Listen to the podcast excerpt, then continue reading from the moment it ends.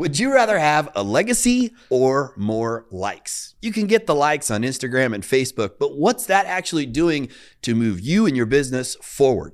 Today, we are joined by the guest of the author of the book here, uh, Legacy versus Likes, Mike Smith, also written with uh, Andrew Norman. And we are excited to talk about how this translates into your happiness, your success, and the impact you leave for your future.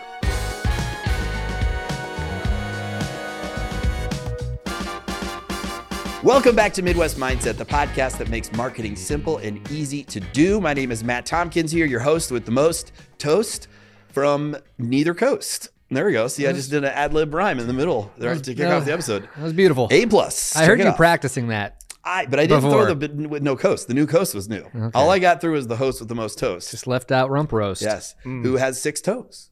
And It's a Omaha, little- Omaha doesn't coast. It does. Not. It not. doesn't That's coast. right. Yes, and we're Still don't- nice. still don't know what We're that nice. means. Yes. Yes.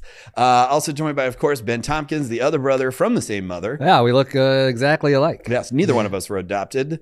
And uh, as I mentioned in the intro there, Mike Smith here with us. Mike, uh, it's a pleasure to have you here. It's been a long time coming because Yes. like I so this book here, Legacy versus Likes, you wrote this uh, with Andrew Norman and who my my wife knew Andrew from the reader and had this connection. And so I'm reading this book. And actually, to be honest, I stole this book from she, like she was reading it. I walked in, I, I'm like, hey, this looks kind of cool. I started reading it and I didn't give it back. And so I kept reading it. And it was, you know, related to it on a lot of levels, coming from a small town in the middle of Nebraska. Like Ben and I grew up in uh, Hastings, Nebraska. Uh, so similar backgrounds. But it really hit home uh, because I think this is an issue that has only gotten more uh, has more more of an impact. It's more important now than ever before. You wrote this and it came out in 2017, uh, and we're looking here six years later. I think it's more more prevalent. It's more important for people to focus on this. And it doesn't matter if and you focus a lot on helping kids, and you focus a lot on on families, parents, and kids, and and not getting this ge- current generation too sucked into defining their self worth by how many likes they get, how many views, how many heart emojis but it also pertains equally, I think, to what businesses are doing, uh, you know, with their companies. Because I think we it's a big misstep to think that that's all that matters, that that's the only metric is how many likes, how many views, when it usually doesn't, you know, may not push the needle at all. So excited to have you here. I guess that was kind of a long introduction, but uh, Mike, you're also the co-founder of a Rabble Mill and founder of the Bay, residing from Lincoln, Nebraska. Give it up for Mike Smith, everybody. Yes. Thank Insert you. studio Thank you. applause. Yes. I, I hope you. we don't have any like Omaha Lincoln rivalries go down in this episode. No, no, no. I love Omaha. Love Omaha. We're uh, we're expanding into Omaha, which is exciting. So we're, Oh, that's we uh, we do a lot of programming at the Bay in Omaha, after school programming and stuff. But we're headed here. So So when you were writing this book, Mm-hmm. like take us back when you started. Like what was the thought? Because legacy versus likes, it's a cool title. Yeah. Um, I think it's kind of self-explanatory. But take us back to where you started with this project. You and Andrew worked on uh, with this book. Like was this uh, just something you were just observing in real time around you on social media? You're like, man, I'm I'm motivated. I'm moved. I got to speak out. I got to say something uh, because I think most people probably feel the same way. They just don't articulate it into words like you guys did so well in this book. Sure. So at, in 2017, I was um, actually a youth speaker speaking all over the world. So I would host these tour stops and events where schools would bus in, you know, 10 to 100 kids to an event center or a college. And it would be this like all day leadership conference where we would talk about how to make an impact back on your campuses. And so I was speaking in front of hundreds of thousands of kids every single day. And social media was, you know, I don't TikTok wasn't around. Snapchat was kind of in its infancy stages when we wrote this, and I think everybody, I was seeing a generation of kid get more and more sucked into their phone. Every year, it would be cell phone was the issue, social media was the issue. There was more issues happening online than in real life every single year. It was like that was increasing more and more. And when school principals are telling you something, hey, this is happening in our schools all across the country at the same time, you kind of got to listen to it because that's a fingerprint of Finger on of the pulse, Yeah, yeah. that's it. And so I was like, wow, this is really where people are at. And so, you know, I wanted to be able to leave something that my hope was there's, you know, there's challenges in the book. So each chapter ends with, hey, do this. Hey, there's action steps, there's action items. And so I wanted to leave schools specifically with something they could give youth that called them to action and was Mm-hmm. a lot to think about, but also kind of made them put a little bit of skin in the game. And so you actually have the first uh, edition of it. So we've it's been around for so long that we're on our third cover of it. And I went through and So I'm old school. Yeah. I'm like an. OG. Yeah, you are. OG fan over here. Yeah, and so the the cool part with the third one is I went and did every challenge in the book and made this like virtual book club during the pandemic. Oh, nice. And so during the pandemic, I acted out all of the challenges in the book, and then schools would have their kids do the the book club, and then the kids would go do the challenges. And so I wanted it to be something that if you picked it up, there was a call to action to it, and it kind of made you think, not just think about it, but then go do something. And so it's been cool to see the stories and the the comments or emails I get from Yeah. parents, teachers, kids all the time. This feels like it was kind of a precursor too. There's a great uh, Netflix documentary, uh, "The Social Dilemma," which came out, and I forget the guy's name uh, who's in it, but he was like one of the Facebook, uh, one of the one of the first whistleblowers, if you will, and uh, he's he's been a big big advocate for the issues that come along with social media, especially with teens, like teen girls cutting and attempted suicide and suicide rates spike right at the moment that these apps hit mobile phones, and so it's a real issue. I think parents were Well, very was more about the like the self-facing camera, the selfie, whatever that was like Yeah. 2010 or 2011. Mhm. Yeah. That you saw a huge spike in self-harm yeah. um, and things like depression and anxiety rising, and it's connected to to the selfie to Yeah. social media. Right. And, and there was never this conversation. We never, like, parents didn't have it. We just thought, well, this is a cool new toy. It's technology. We can't criti- criticize technology out of Silicon Valley. Therefore, it's all good. It's all good. It's all good. And then over that, that like, you know, uh, in your case here, over the uh, probably a, a five to seven year stretch, rapid increase in all these harmful, destructive things. Social media can do some very cool, positive things, but we didn't have a conversation about the impact of on kids especially. And then now you look at like generations and, and even people I mean, i'm 42 even people my age it's like we're defining our, our worth by how many likes we get. And uh, you know we talked on the podcast for a business how that's a big mistake because a business needs to make sales like conversions. And if you're only focused on how many likes you get in a video that's not going to translate. You know, it doesn't necessarily mean you're going to sell more things. Just like in real life with kids who look at this and they say, "Okay, I got 200, you know, views. I got, uh, but the classmate got a thousand views. That means I'm worthless." And like the worth isn't tied up. Like when do when why, what conversation do you think parents are having now? Looking at this, you know, 11, 12 years after the advent of the uh, Facebook and Instagram on the uh, mobile devices. I think to be honest, that's why it got out of control. It's now you have more mom influencers, dad influencers, family influencers. Like it started through kids. It was like kids trying to get famous on the internet. But then you have a generation of parents now. I see moms dancing on TikTok and you see hunters doing. I mean, it's like every genre knows I've got to do this thing on this thing so I can get Yeah. views and likes and engagement. So it's it's not like it stopped at a younger generation. It kept Yeah, it kept going. it kept going. Yeah. And so there's this conversation around where with parents, it's like the competitive momming, like the Christmas time, like the mm-hmm. posting of that, showing of that. Like Yep. it didn't it didn't just stay with youth, which is largely who I wrote this for. yeah. But six years later, it's now, especially with TikTok and the way Instagram is, you've got more adults marketing to adults through that means than you had kids just looking at it. Because kids use it as a form of communication. Mm-hmm. Kids use it as a form of like, okay, you know, I'm in my bubble, in my school, in my thing, but parents have taken it to a whole nother level. And that didn't that didn't Mm-hmm. Yeah. start there. And so this conversation's actually evolved into the parents as those kids grew into adults. Yeah, and so interesting. it's been very interesting for me to see how many mom influencers you see on the Yeah. internet when 10 years ago that wasn't it wasn't as prevalent. Yeah, I mean, and there it, it's so such a highly competitive space. We did an episode recently about like LinkedIn versus like Instagram. LinkedIn is they have 830 million active monthly users, and it's one percent of the, their users are posting weekly content. And then you look at Instagram and Facebook, it's like 87. They got 1.2 billion users on Instagram. 87% of those users are posting weekly content. Mm-hmm. And so you look at the, this mad rush to just stay relevant, not even like to get an effective message across or to be heard, like actually heard. It's just to be in the conversation. You got to be posting stuff constantly. And I think that's where we're at, where it just, for business owners, I know it feels overwhelming. For kids, I know it feels overwhelming in a different way. Um, but, you know, we look at all these different platforms and options and how fine tuned they are on getting us addicted to them. Like, is there an actual like solution to this very real problem? Because the conversation like we're talking about here is not one most people want to have. I would say, I mean, the solution, one solution potentially is time. I mean, all of this is the new, anytime something brand new is and as revolutionary as techno- this t- kind of technology is, you're going to have cautionary tales. So you're going to have 2000s, you had iPad kids, parents at the time giving iPads, giving this technology to kids because they didn't understand the effect that that's going to have on them. Um, it'll be interesting to see the time aspect of the kids who are in school now seeing their parents consumed by social media, seeing their friends consumed by social media, how they raise their kids, knowing the effects, knowing how how addicting it can be because their parents didn't know that. They didn't know that when they were kids with it. And so I think a matter of time and I think you could see a potential like blowback on that and that it's not the cool thing to do when mom and grandma and everybody else is doing these TikTok dances and But are we too else. addicted at this point? I mean, like, I'm, I'm in recovery. Well, this current like, generation, and- and, like- Well, I this think it- current like- generation, but yeah, I mean, parents are on Facebook, so kids ditched Facebook and went to Snapchat, and then Mm-hmm. parents are now on Snapchat, so kids went to TikTok. Parents are on TikTok. Like, Yeah. kids are going to find their way to communicate in their internet space, which Their own unique it's it's honestly kind of what gaming is turning into. You know, It kids are spending yeah. a lot of time doing that because they can connect and communicate and Yeah. talk and meet someone around the world that way. So you see it. Kids are always going to find their space. You know, their third space, they say, which is like Mhm. you know they need that, and so they're going to find it. But for adults, like I, I think the you're going to use what you're comfortable with. You know, and like boomers use Facebook, you know, Mm-hmm. and kind of Instagram sometimes. And like Mhm. X uses what they use and millennials use what Yeah. they use. And, it, you know, you kind of can look at it generationally and it's really easy to see who's Yeah. using what. when you're talking to kids, because you travel all over the globe talking to kids, talking to working with parents in schools, like what today are like because I'm I'm guessing, you know, I mentioned the movie Social Dilemma that came out a few couple two two years ago or so.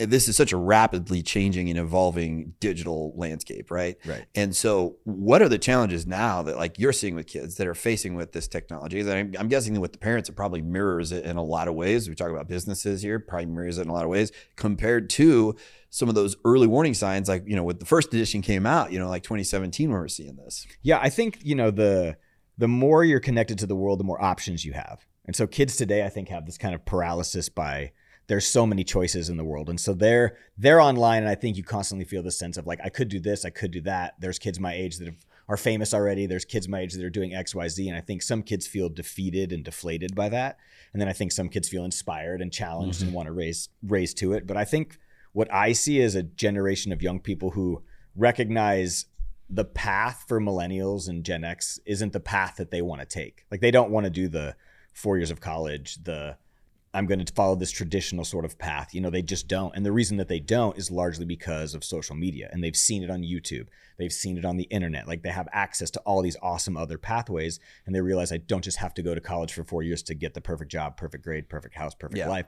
They don't think that's real anymore. And so what you're running into is a generation who's kind of figuring it out very differently for themselves. You know, like they're taking weirder paths to get where they want to go, and they're jumping from this to that. Where Gen X didn't, millennials really didn't. You know, and like I mean- you're, it's just different now. They're just approaching it so differently. We didn't even have sex ed in school, let alone YouTube, when I was like going through puberty. Oh, yeah, I mean, it- I just imagine the difference, and I, that could be for good or bad. I don't know. It could be a double-edged sword because I mean, obviously, rates of like porn and and the, how that has influenced sex. You look at like body image types and Instagram and how that has influenced like just the way most human beings look and physically. oh yeah, I mean, it's it's substantial, and it makes you wonder like, where's this going? Like, where are we gonna go? Like, yeah. I think you got to watch like an episode of Black Mirror to figure. I think Right. so. Yeah, there. exactly. There we go.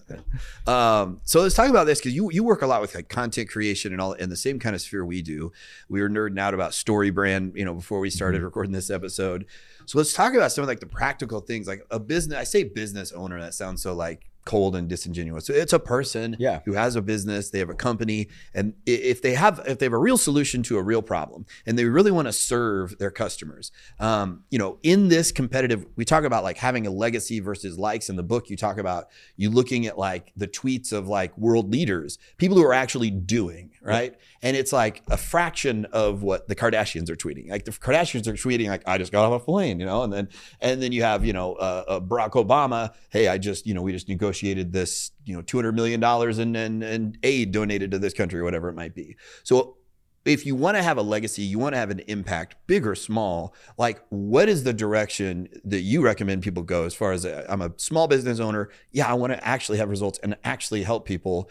You know, how do you get them away from focusing on the likes or the wrong analytics and focus on what actually matters? I think it kind of boils down to a, a couple things. The best brands, just like uh, if you know, even as the best humans, you really know yourself. You do, you know what you, you know what you value, you know what you care about, you know what's important, you know what matters to you. And I think for a lot of people, they get caught up thinking that getting likes matters, and so you get into the analytics game and how do I play it and how does this happen and at the end of the day, if getting more likes really does matter to you, then go play that game. But I think for most business owners, it's like I want to make more money. I want to sell more of my stuff. I want to help more people. Yeah, I want to help more people. My- We're a nonprofit, but we're we're we're selling something. We're selling impact. You know, Mhm. we're constantly selling like, and what matters to us is changing kids' lives. Yeah. that's what we're selling. That's our product. You know, and so Yeah. we are constantly talking about that. But I think as I see it, I you know, I'm not. This isn't just a shout out to Liquid Death because Shout out Liquid Death, but all right. that's a- Shout out Liquid yeah. Death. We'll give them a shout yeah, out. yeah, yeah. But that's a brand that they're not every single day beating you over the head with it. They're this one hilarious video that takes a long time to put together that was really thoughtful. And boom, they drop something great and it goes nuts. And the Mhm. reason why is they understand themselves and they're not trying to beat you at the we put out more. They're putting out just incredible content. Mm-hmm. Yeah. I think a friend of mine told me this who's the mark a guy at Ethika. Ethika is Mm-hmm. a action sports underwear brand. Awesome. Work with them for years. They're great people. But a friend of mine over there, Danny Evans, said it's easier to be relevant for 30 minutes than it is for 30 days.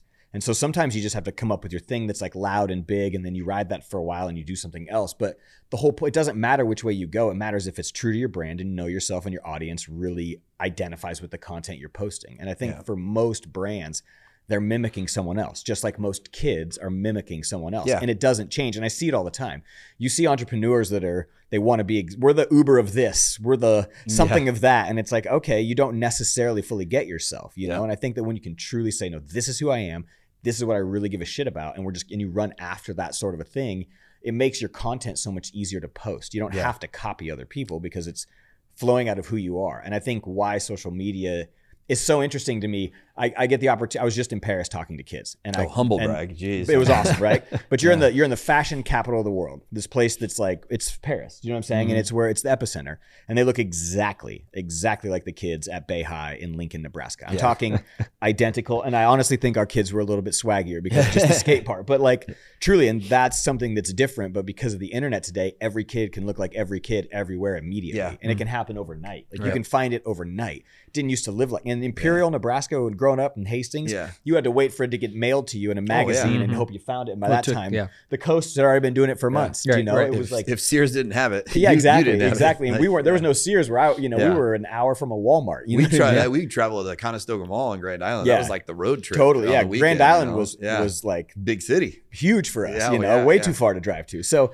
I just think for for a lot of brands and for anybody that's listening, you know, if you actually know yourself, know what you value, and know what what you're trying to kind of accomplish.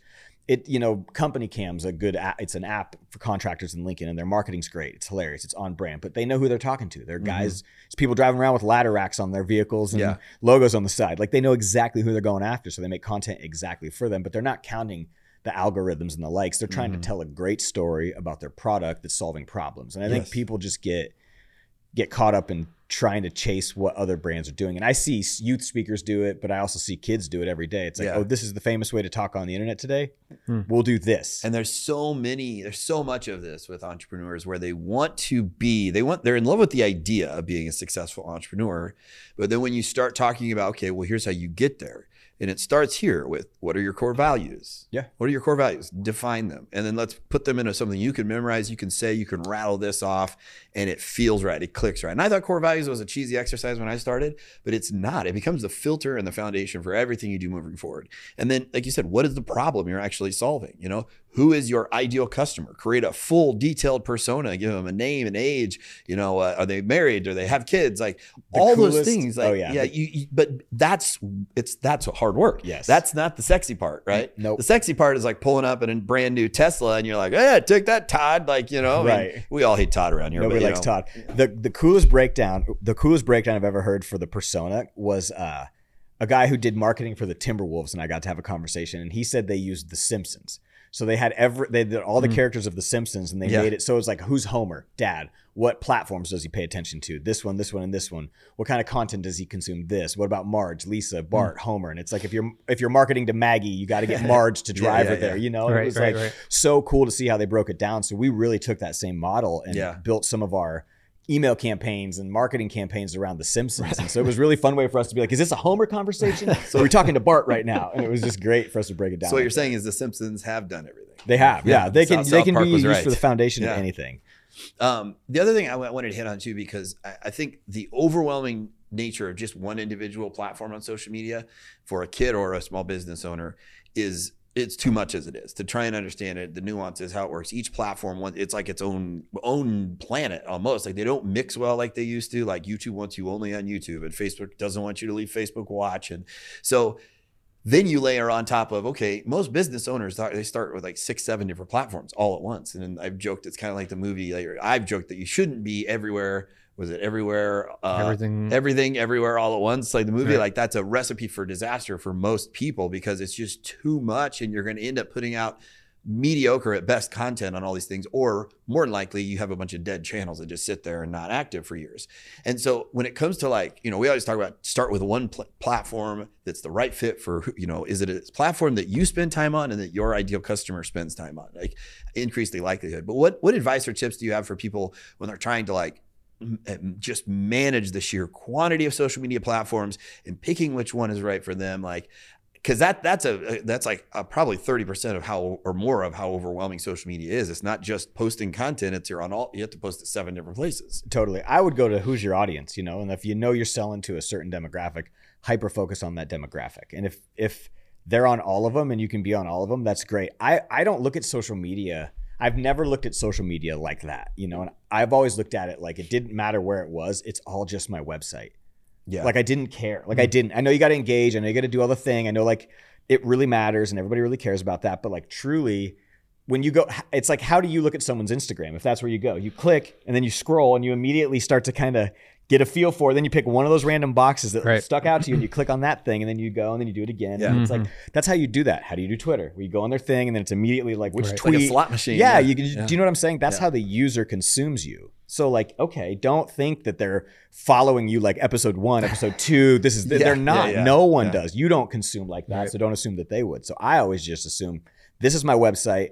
Somebody's going to find this someday, and I want I want them to find the right things Mm-hmm. about what I care about now, what is important now, what problems I'm solving now. And sometimes that means clean up the back end, go back and delete old stuff. Yeah. But I, it to me, it's all your website, so it, I, it doesn't matter. And and if you really have to engage people all day long on your Instagram or Twitter or TikTok to sell your product more, then do that. But I bet most of us don't. I Yeah. bet it's just your website, and you're hoping to drive traffic to some site, something. So I didn't really care about the.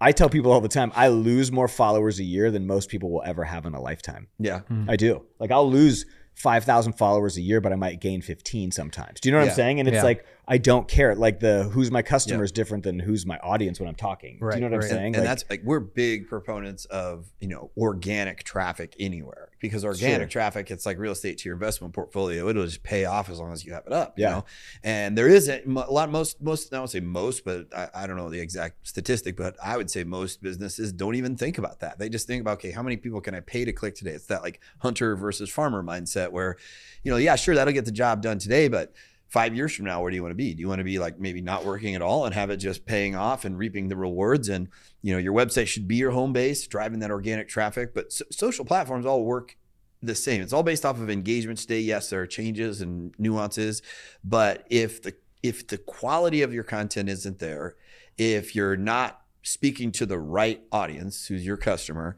and you're not doing it for the right reasons i think that authenticity factor you know it really doesn't matter if you're on six platforms or 10 platforms or one platform you're Totally. just going to be a swing and a miss yeah. It's How- prob- go ahead. Or how long did it take you then to find your brand? And did that require like a lot of just test, trial and error? You're throwing up a bunch of different kinds of content early on? Because I think that's a concern a lot of businesses have is they don't want to throw up all these different identities, but how else do you find out what your brand is without testing things out? Totally. I I wanted to and really tried to push the edge for my industry. So like you think youth speaker to kid, like you don't think me. You know what I mean? Like I'm not what pops i don't up. know you kind of would be uh, to be honestly like maybe yeah. now today, but like if you think about who spoke Okay, at your yeah. school, Right, right? right, right, like who right. did you have? Right. So I was like for a long time I was like the ant the unspeaker, like the guy that was Mm-hmm. very different from the other people who did it. And so for me it was really easy to just my brand was like always what I was doing. Like Mm-hmm. the, the the nonprofit stuff that I was doing, the impact I was trying to make, like the things that I cared about. That's what I would talk to kids about. So I would just talk about giving you know giving socks to the homeless was uh, this thing called skate for change and it was skating around and i told the story of how that started and it went all the way back to college and i tied it into my coach and all the, you know these lessons and i just talked about what i was doing and it clicked with kids because i'm not really special. Like i always make the joke i'm like the most average dude of all time. My name's mike smith for god's sakes. Like it's the Yeah. third most common name it's in the book. Like i'm not this exceptional human. I just tried to do these things that were really meaningful to me and being able to communicate that to kids related because you can't all be the the best in your school that went to Harvard that was the one that everybody expected to be the best. I was never that. And so I think for me my brand was always this idea of you can kind of just like double down on yourself and really go mm. for it, but like it takes one of the coolest things we ever created was this thing called an adventure log. And it was mm. like I challenge kids to come up with a list of 100 things they want to do before they graduate high school. And it's just like real adventures, real things, like the things you said you always wanted to do in your small town, but you never did them. Or the mm-hmm. things yeah. that you say, oh, we should do this sometime, but you never did it. Make that list, go out with your friends, and go and do the thing. Yeah. I did the same thing. I put an adventure log in the book and I was like, I want to do this dirt bike adventure, flip an old truck, like all this stuff. And I went and did all the things from the time I wrote the book till now. Nice. But I was a, if you don't challenge yourself to go out and kind of live, you're not going to go out and live. And so for me, it was really this brand of being about it and doing it. But I've had the same logo. I don't even really have a logo. I've had the same kind of website and vibe, but like I've just, all the good Mike Smith domain names were taken. So Mike Smith Live was all I could come up with. You know what I mean? good. Like the Michael W. Smith took all the good names, you know? Yeah, so like yeah. they're all gone. So I just, I kind of, I don't know that I even really thought about my brand. I thought about, I'm going to show people what I'm doing and I want to Yeah. solve real problems. And that was all it was. And I think that people maybe were drawn to the, the relatability of it. yeah, yeah, Yeah. And like we went through that process, and I so I can attest to this how a lot of people feel where it's very scary to commit to the process. And by the process, I mean like figuring out what your identity is and what you actually want to do. Like, what's the legacy that you want, right? Yeah. And even for us, like you know, initially I thought because everybody has these crucibles, I believe in their life, where these it, these these uh, events, these things that define you for good or bad moving forward. You know, for me, I thought it was my addiction, and so I'm like doubling down on that. Um, and while that was a crucible, it wasn't really the, defined what we're doing here today and like what our purpose and mission was. And so as we were going through this process with this podcast, the Midwest mindset came, and the Midwest mindset we define as helping other people without expecting anything in return, which in business and life ends up having the highest return of all. Like if you do it genuinely. And that is like the core theme for our lives from growing up in small towns, just how we were raised to like all the favors and ways we help people. Never in a million years thinking, okay, you know, 20 years from now, we're going to own a company and they're going to want to come to us for their services. Like it was just doing it for the right reasons. The, the phenomenal thing about it is, even though it's scary to go through that process, once it clicks, it's like you're unstoppable. It mm-hmm. really is. Like I think I I feel like for us, not just with the podcast, but for our company, it's like that defines us, and that's how we've approached everything. And it feels right. It connects. It clicks, and we have we have our story to tell, right? And so, even though it's scary, stick through the process, right? I mean, would you say agree with that? Oh yeah, I mean, I think, and I, I think you got to really kind of embrace your failures. It hasn't always worked, you know. And I tell, Oh, I know. There's you know, I tell, I tell kids all the time. I'm like, you know, g- make a failure resume. Talk about how, Mm-hmm. was it really a failure? Did you learn something? Can you take something great from it? But like, if you're not failing forward, you're not really doing it. But that's the process. And so I It think, is, yeah. I think if you can't kind of fail and be like, okay, I'm taking five percent and going this way Mm-hmm. after that. You miss it, but the process for me has been a lot of like fumbling my way forward and figuring it out as I go, but not Yeah. being scared of Yeah. of that part. embracing failure because i mean like i don't i don't know if it's attributed to to will smith because it was in a meme or if it's one of those fake memes where they put his face on it and it's somebody else's quote so i don't know but it's like when you go to the gym you're literally pushing your muscles to failure you're tearing them apart because that's the only way they can rebuild stronger and so you do want to be failing forward It's You- always bragging about you going to the gym. Does it Every, every which is episode? every, and even just in one-on-one conversations, he just brings I it up do, do. every chance. Like, he hey gets. ben have you seen the uh, Uh, the you know, just- staplers over here I'm just gonna go rebuild my muscles. Yeah, uh, but fa- failing is something we get are, are afraid of. You can't succeed without failing, and those who have, who are the most successful have failed the most. You know, well, and you got to swing big sometimes, and Yeah. it doesn't always work. You Yeah, know? and yeah. so I, yeah, I'm, I'm a big fan of just giving things a go, and sometimes you got to run a lot of options to the end too. Yeah. and not everything's going to work out. Well, last thing I want to ask you, like with you know, take this book into context. What we've been talking about here today for for business owners, for kids, for parents, because this touches every corner. Um, what is the what like? What would you tell people to go through? I mean, because I know the book holds up. Uh, I mean, I read the first edition. Uh, you know, I think it was last year when I first read it and stumbled upon it. So it's not that the first edition doesn't hold up, but like, what would you tell people when they're trying to define like their essence, their who they are, what they want, all these important big things? Like, is there kind of a simple like one, two, three step process you can say, listen, start here, then go here, and then go here? I mean, I think uh, I'm kind of. That's what I. Are you familiar with the flywheel? Like that concept? No. the Jim Collins, I believe, is it the guy that wrote Good to Great? Somebody, you have a fact checker somewhere up in this place, fact check Okay. this. Pretty sure it's Jim Fact check. Collins. Yeah, Good to Great guy. but there's a book called Turning the Flywheel, and it's really kind of like Amazon has a flywheel, and companies have flywheels and it's like if you do this you can't help but do this can't help but do that and once it sort of starts turning you build that momentum Yeah. and so i'm trying to combine this idea of creating a like a flywheel for your life you know and like if you do these things in a certain order it can kind of lead to building momentum to get where you want to go and for the most part i think it starts with most of us have a genuine curiosity or wonder or i've always kind of wanted to or I really, if I could just, and it's like this thing we wonder about and we're kind of curious about. And so I think the first thing is follow that, like chase that a little bit and see where that gets you. And to chase that, you typically probably have to like try it and like get Mhm. immersed in it Yeah. a little bit. And like Right. then you have to call somebody who's doing it. And then you have to like kind of ask them real questions about it. And I think for me, it's like most of us are terrified to jump in, immerse ourselves in a new thing, try it, look like a fool, Yeah. get ousted by the locals, and then we're gone. Do you know what I'm saying? And it's Yeah. like I think for most kids and for most parents and people today, they're afraid to follow their curiosity and just sort of chase the next sort of thing. It even happens in marketing. You Yeah. really want to try something outside of the box, but the rules say do this, so we don't. Or my Yep. boss said do this, so we can't. And so I think for a lot of us, there's this like sense of wonder out in front of us. And if you can keep sort of chasing that, that is what I think the the growth edge and the bleeding edge and the cutting edge is, is it's that ability to sort of chase these new curious spaces. If you see it all over the internet and if you see it all over the world, it doesn't mean you can't do it, but it just means it's been done. And so I think that in some ways you've got to sort of chase new things. So for kids, what is where does that translate to? Parents. And you see parents, it's in the ironic part is you see parents doing this all the time on the internet. And so mm. you can do this without posting it on the internet. Yeah. But come up with this this list of things to have your kids try and do that is outside of your comfort zone and their comfort zone and try it. I bet there's amazing life lessons at the end of it. I'll bet you there's core legacy memories that your kids are going to remember forever. It's not going to be the time that you came home and watched the screen again, whichever screen Mhm. everybody's watching, whether it's the big one, the little one, the Right. medium sized one.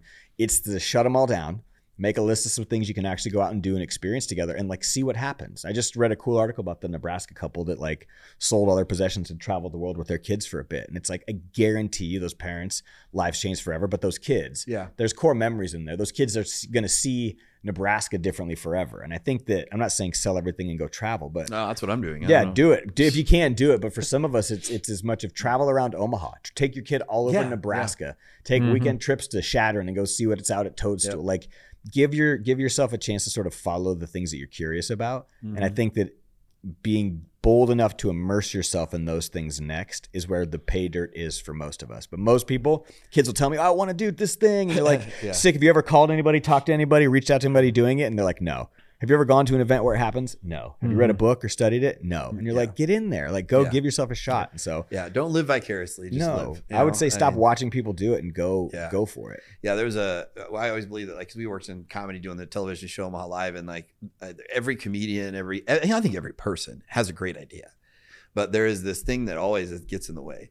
And our our old sales director in radio, or not sales director, our general manager in radio, used to have this slogan he put up until HR made him take it down. It was AFDI, actually fucking do it. Mm-hmm. and you have to actually fucking do it. Yep. And you know what? That means you got to be a little bit delusional. You got to be like, ah, there's no ways to succeed, but I'm just, I'm gonna go ahead and just try it anyhow. Yeah. I'm gonna jump in there. Like, yep, I'm probably gonna. I mean, I've humiliated myself, and I just humiliated myself this past weekend. I mean, I do it on a regular basis.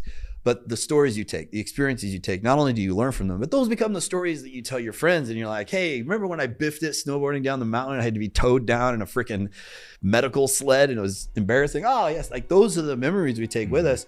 And those are the things that define us, whether it's a, a fun memory or how you're building your business. I mean, I, I agree. Like taking that risk, committing to it, and don't be afraid to fail.